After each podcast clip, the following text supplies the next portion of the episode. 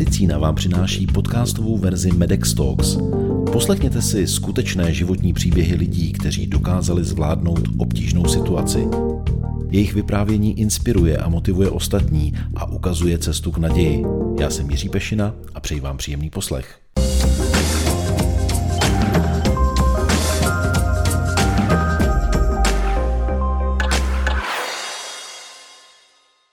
Život je příliš krátký a člověk by měl konat jen to, co ho baví a v čem vidí smysl.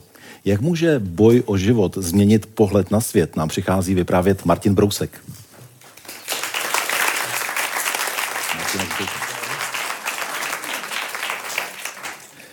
Martine, váš příběh začal na štědrý den roku 2021.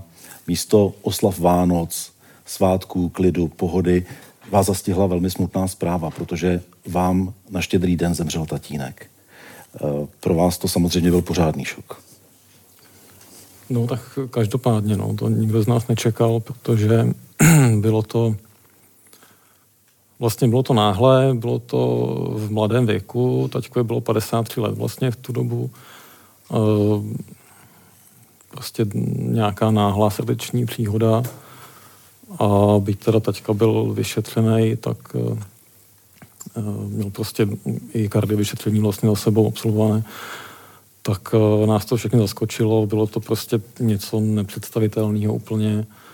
A celá naše rodina prostě z toho byla jako, nedá se to úplně popsat, prostě ten, ten pocit, nic takového jsem nezažil a myslím si, že tohle to byla asi poslední kapka pro to moje tělo, k tomu se asi dostanete eh, z, jako za chviličku, co se dělo vlastně potom. A to tělo vlastně potom přestalo už si myslím bojovat a proti té nemoci mojí a prostě to zdalo jakoby v tu chvíli. No. Ono je potřeba říct, že vy jste měli s tatínkem krásný vztah. Tatínek byl sportovec, oblíbený, akční, takže opravdu to bylo náhle umrtí. A vás to svým způsobem přimělo k tomu, abyste se nechal vyšetřit, protože vy jste na sobě začal pozorovat takové nenápadné příznaky. Jaké to byly? Prvotně ani nezačal. To vlastně začalo tak, že jsem chtěl si nechat udělat tu prevenci u toho obvodního lékaře, alespoň prostě, protože jsem jako asi každý běžný člověk prostě nechodil až tak pravidelně na preventivní prohlídky, takže jsem tam zašel s tím, že tam teda, co je teklo prvně do očí, bylo vyšší hodnota CRP z krve vlastně, takže to už tu lékařku vlastně zarazilo, že se může něco možná dít, byť teda to nemuselo znamenat až tak nic jako zásadního. Já jsem teda po ní ještě chtěl potom vlastně kardiovyšetření, aby mi dala žádanku. Ona se mě tak dívala, jako že dobře, můžeme to udělat, jako neviděla v tom asi nic tak jako zásadního. Říkala, ať si zajdu ještě na uh, rengen plic, uh, jakoby současně uh, kvůli tomu srdci, takže to jsem teda šel uh, a tam vlastně paní operátorka toho rengenu, tak uh, mi říkala, a vám něco je? Já říkám, no ani zase tak jako ne, jako lehce jako pokašlávám, ale, ale mu říkala, že ta plíce jako není zdravá, tak jsem jako se hnedka ptal, a tak, tak je to rakovina, nebo ne, to asi ne, to, to vypadá jako jinak, tak mi poslali na internu. Na interně teda Eh, udělali nějaký odběry, hm, takový to standardní kolečko a poslali mě domů teda s antibiotikama na zápal plic. Takže ty jsem, ty jsem dva týdny eh, teda užíval. Eh, po dvou týdnech se ten stav nezlepšil. Měl jsem úbytek hmotnosti, což jsem přisuzoval prostě tomu obrovskému stresu s tím umrtím toho taťky. A měl jsem lehčí, lehce zvýšenou teplotu tělesnou, ale Eh, jinak eh, mi toho moc nebylo. Nicméně se to teda nezlepšilo. Eh, to už nás teda potom trošku jako zarazilo, že asi něco bude možná v nepořádku. Takže díky teda manželky spolužačce z medicíny, kamarádce v fakultní nemocnici Hradec Králové, tak jsme se dostali na plicní oddělení, kde nám teda řekli v podstatě, nebo ne, tak mě napřímo spíš jako manželce teda, že to je nádor, což eh, prostě bylo vlastně po dvou měsících další teda neskutečná rána, čeho jsme se báli nejvíc, tak eh, že v těch plicích prostě bývají i jako hodně špatný nádory. A den na to jsem teda se dozvěděl uh, přes tu naší známou teda, že to je s největší pravděpodobností teda lymfom, neví teda ještě který z těch prostě typů, ale v podstatě v tu chvíli to pro mě byla Byť teda jsem prostě ležel na zemi, byl jsem úplně hot, nemohl jsem prostě nic, byl jsem úplně řízený. A tak to byla v podstatě výhra v tu chvíli, protože jsem si začal uvědomovat, že možná do půl roku neumřu zrovna. Jo. A manželka to snášela, nebo jako celá naše rodina byli každopádně podporou jako velkou. A možná to na ně působilo jako víc, než dávali najevo, si myslím, jako asi určitě, protože eh, ale každopádně mi teda podrželi hodně, protože bez nich bych to asi, asi nezvládnul. Bylo to fakt jako ten, ten týden eh, na to vzpomínám strašně jako nerad, do dneška jsem to nespracoval a asi dlouho ještě nespracuju. A vlastně od té diagnózy lymfom už to bylo takový, že bude to těžká cesta, ale prostě nějak to dopadne. Jo. Kdybyste měl souhrně v kostce říct, co ta léčba obnášela, protože musíme říct, že je to rok, rok od léčby. Je to, je to pravda, je to vlastně teďka 7. února to byl rok, co jsem na neschopnosti a ta diagnóza je teďka zhruba fakt ten rok, takže mm, začalo se poměrně rychle, tam jsem prošel prvním vlastně s vyšetřením zobrazovacím a jo. Tohle to vlastně ta fotka, když teda bych na to navázal, to je druhá chemoterapie, kdy vlastně já jsem rád cestoval a od té doby, co máme teda malýho, tak nám to nebylo úplně dopřáno a potom, co mi teda diagnostikovali tu nemoc, tak mi to taky nebylo dopřáno. Takže jsem si říkal, že by bylo hezký jako dát si ten apel v Alpách, jo, tak jako symbolicky, aspoň teda v té nemocnici. A takže jsem tam poprosil sestřičku, jestli by tam mě vyfotila.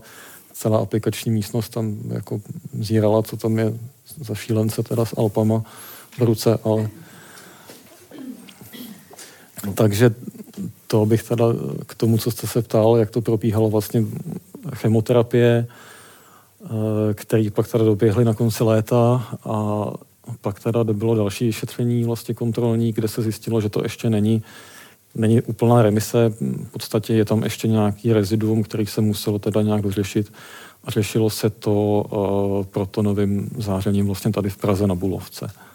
Vy jste ale během léčby, dalo by se říct, nezahálel, protože vy jste se potřeboval nějakým způsobem zabavit a já vím, že vaším koníčkem je fotografování. Hmm. A vy jste vymyslel takový, takový projekt, který jste nazval Fotkou proti rakovině. Hmm. Jak ta myšlenka vznikla a o co tam vlastně šlo? No, ta myšlenka vznikla vlastně už eh, v prvopočátku tím, že eh, mně se vlastně líbilo, že mm, je o mě tak pěkně postaráno, že tak řeknu té nemocnici, že prostě dneska ty léčebné metody jsou a že ten personál prostě v té nemocnici byl ochotný, jako skvělej v podstatě. Eh, doktorka Sikorová, která mě má na starosti, tak na tu nedám taky dopustit. Prostě to je v tom schonu, jaký tam má, tak prostě vždycky se nám věnuje a jako po pracovní době prostě zvedne telefon a tak dále. A, takže jsem chtěl dát té nemocnici prostě nějaký dar. Jo, řeknu peněžní třeba, nebo prostě něco věnovat. A potom přišla moje manželka teda s nápadem, že by se to dalo teda spojit s tím focením, což eh, byl si myslím hezký nápad, protože se zkombinoval vlastně to, co mě baví.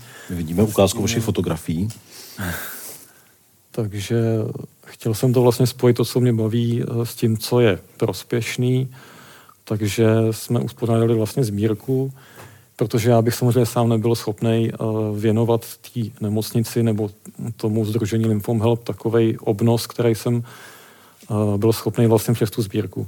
To znamená, já jsem během podzimu, asi 80 dní, 2,5 měsíce to bylo zhruba, tak jsem fotil jakoby lidi, mm, zakázky a ty lidi neplatili mě, ale platili na transparentní účet, který jsem si zařídil vlastně pro tuhle tu příležitost a zaplatili vždycky podle jejich uvážení, to znamená, byl to dar, řeknu, od pětistovky do pěti tisíc, prostě kolik vlastně kdo si mohl dovolit, nebo prostě kolik, kolik se mu zamlouvalo. Eh, já jsem rozdíly nedělal, já jsem prostě nafotil ty lidi, nebo tu rodinu, nebo psy, nebo cokoliv, co to bylo. odevzal jsem ty fotky a pak už jsem jenom prostě čekal, až oni pošlou ty peníze. A nebylo toho úplně málo, to je pravda. Sám jsem byl zaskočený vlastně tím, kolik se podařilo jako vybrat. Kolik to bylo? Bylo to celkem vlastně tady na těch fotkách vidíme, že to je vlastně polovina, takže 206 600 a nějaký, nějaký drobný. A tu částku jste tedy rozdělil, půlka šla hematologické klinice, druhá půlka šla pacientské organizaci Lymphom Help, ale ona to vlastně vůbec nebyla sbírka, protože vy jste to všechno odpracoval. No, je to tak, vlastně v podstatě to byl jakoby ode mě dar, byť ty lidi vlastně platili na můj účet, tak eh, bylo s tím poměrně hodně administrativy. Prvotně jsem nakontaktoval společnost Donio, kterou asi všichni znají, nicméně tam jsme trošku se zaciklili ve slepý uličce, protože eh, pokud jsem chtěl mít eh, dobročnou sbírku, eh, tak jsem za to nemohl nabízet protihodnotu, jakože ty fotky. A pokud bych chtěl přesně realizovat komerční projekt, třeba, že bych prostě fotil a vybíral peníze, tak zase ty peníze pak nemůžou být použity prostě na dobročný účel. Takže jsem říkal, tak tím pádem já tady vlastně asi nepochodím, tak jsem, tak jsem šel tou cestou toho transparentního účtu, eh, v který jsem vlastně ke konci roku jakoby rozpůlil, poslal peníze jedny na tu fakultní nemocnici a jedny na, eh, na tu Lymphom Help organizaci vlastně, kde se mi líbilo, co dělají, protože to povědomí o té nemoci je, si myslím, hodně jako důležitý rozvíjet jako u těch lidí. Protože když ten člověk dostane tu diagnózu, tak první, co jde dělat, tak samozřejmě sedne k počítači a zjišťuje prostě přes Google, co to je vlastně lymfom. Pokud bych neměl manželku, která mi to teda přetlumočila, tak eh, bych to samozřejmě musel googlit. Ale je tam spousta informací, které ne všechny jsou jako aktuální. Navíc ta medicína se dneska hodně rychle rozvíjí a ta léčba těch lymfomů jde hodně dopředu. Takže co bylo napsáno před pěti lety, už dneska třeba neplatí vůbec. Jasně, Martine, ve vašem případě vlastně by se dalo říct, že platí, že Eh, to špatné může dát také to dobré a ve vaší hlavě se co si změnilo, proto jsem použil i úvod, jaký jsem použil, že život je příliš krátký a opravdu člověk by měl dělat jenom věci, které ho baví. Můžu myslím, prozradit, že vaše původní povolání nebo povolání před nemocí bylo prodejce aut, ale že to už je věc, která by mohla zůstat minulostí, protože to, že jste si opravdu ověřil na konkrétních příkladech, že o vaší práci je zájem, že to fotografování opravdu vychází, dává smysl, lidi ho chtějí, je to cesta, která opravdu může změnit váš život? Že opravdu ta nemoc mohla zahrát takhle zásadní věc, že, že se i celý váš další život obrátí na ruby a, a budete žít úplně jinak a věnovat se úplně něčemu jinému? Povězte mi, jaká je ta budoucnost, vaše představa? Budoucnost je nejistá. To jakoby dneska samozřejmě je to hezký, hezký cíl. Chtěl bych, to, chtěl bych to tak, nicméně já vlastně za dva týdny mám kontrolní PCT a do té doby neplánuju nic. Já jsem se tak naučil v podstatě fungovat poslední rok, protože uh, nemůžete naplánovat prostě nic, protože vám zase najdou nějaký reziduum, musíte zase něco podstupovat, takže to je zbytečný plánovat. Nicméně ty auta, ty auta mě bavily jakoby dlouho, neříkám, že se k tomu nevrátím, to fakt je to ve hvězdách. Každopádně, co bych jako nechtěl, tak je upustit od toho focení jako úplně. To chtěl bych se tomu věnovat, baví mě to, naplňuje mě to, je to prostě práce, která je venku, protože ateliér nemám eh, a ani v podstatě nechci. Eh, je to s lidma, je to v přírodě a člověk se to naorganizuje prostě časově tak, jak potřebuje. Takže mm, fakt mi to jako baví a chtěl bych, chtěl bych to prostě posouvat někam dál. No. Já vám moc krát děkuji za to, že jste se s námi podělil o váš příběh. Samozřejmě držím vám palce, aby vyšetření, které vás čeká za 14 dní, dopadlo výborně a aby se vám plnil ten sen ve fotografování, protože ten počin, který jste udělal fotkou proti rakovině, pomohl, jak jste řekl, nejenom odbornému pracovišti, ale i pacientské organizace Lymphom Help a myslím si, že všechny pacientské organizace by přivítali takové pacienty, jako jste vy a takovouhle pomoc. Klobouk dolů. Martin Brousek. Děkuji.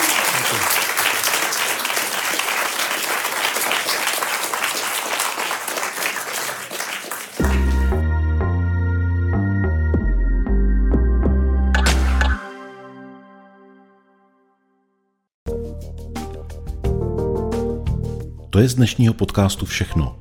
Další díly najdete na portálu mojemedicina.cz a v podcastových aplikacích. Videoverzi Medex Talks sledujte na YouTube. Díky za to, že nás posloucháte nebo se na nás díváte. Naslyšenou příště se těší Jiří Pešina.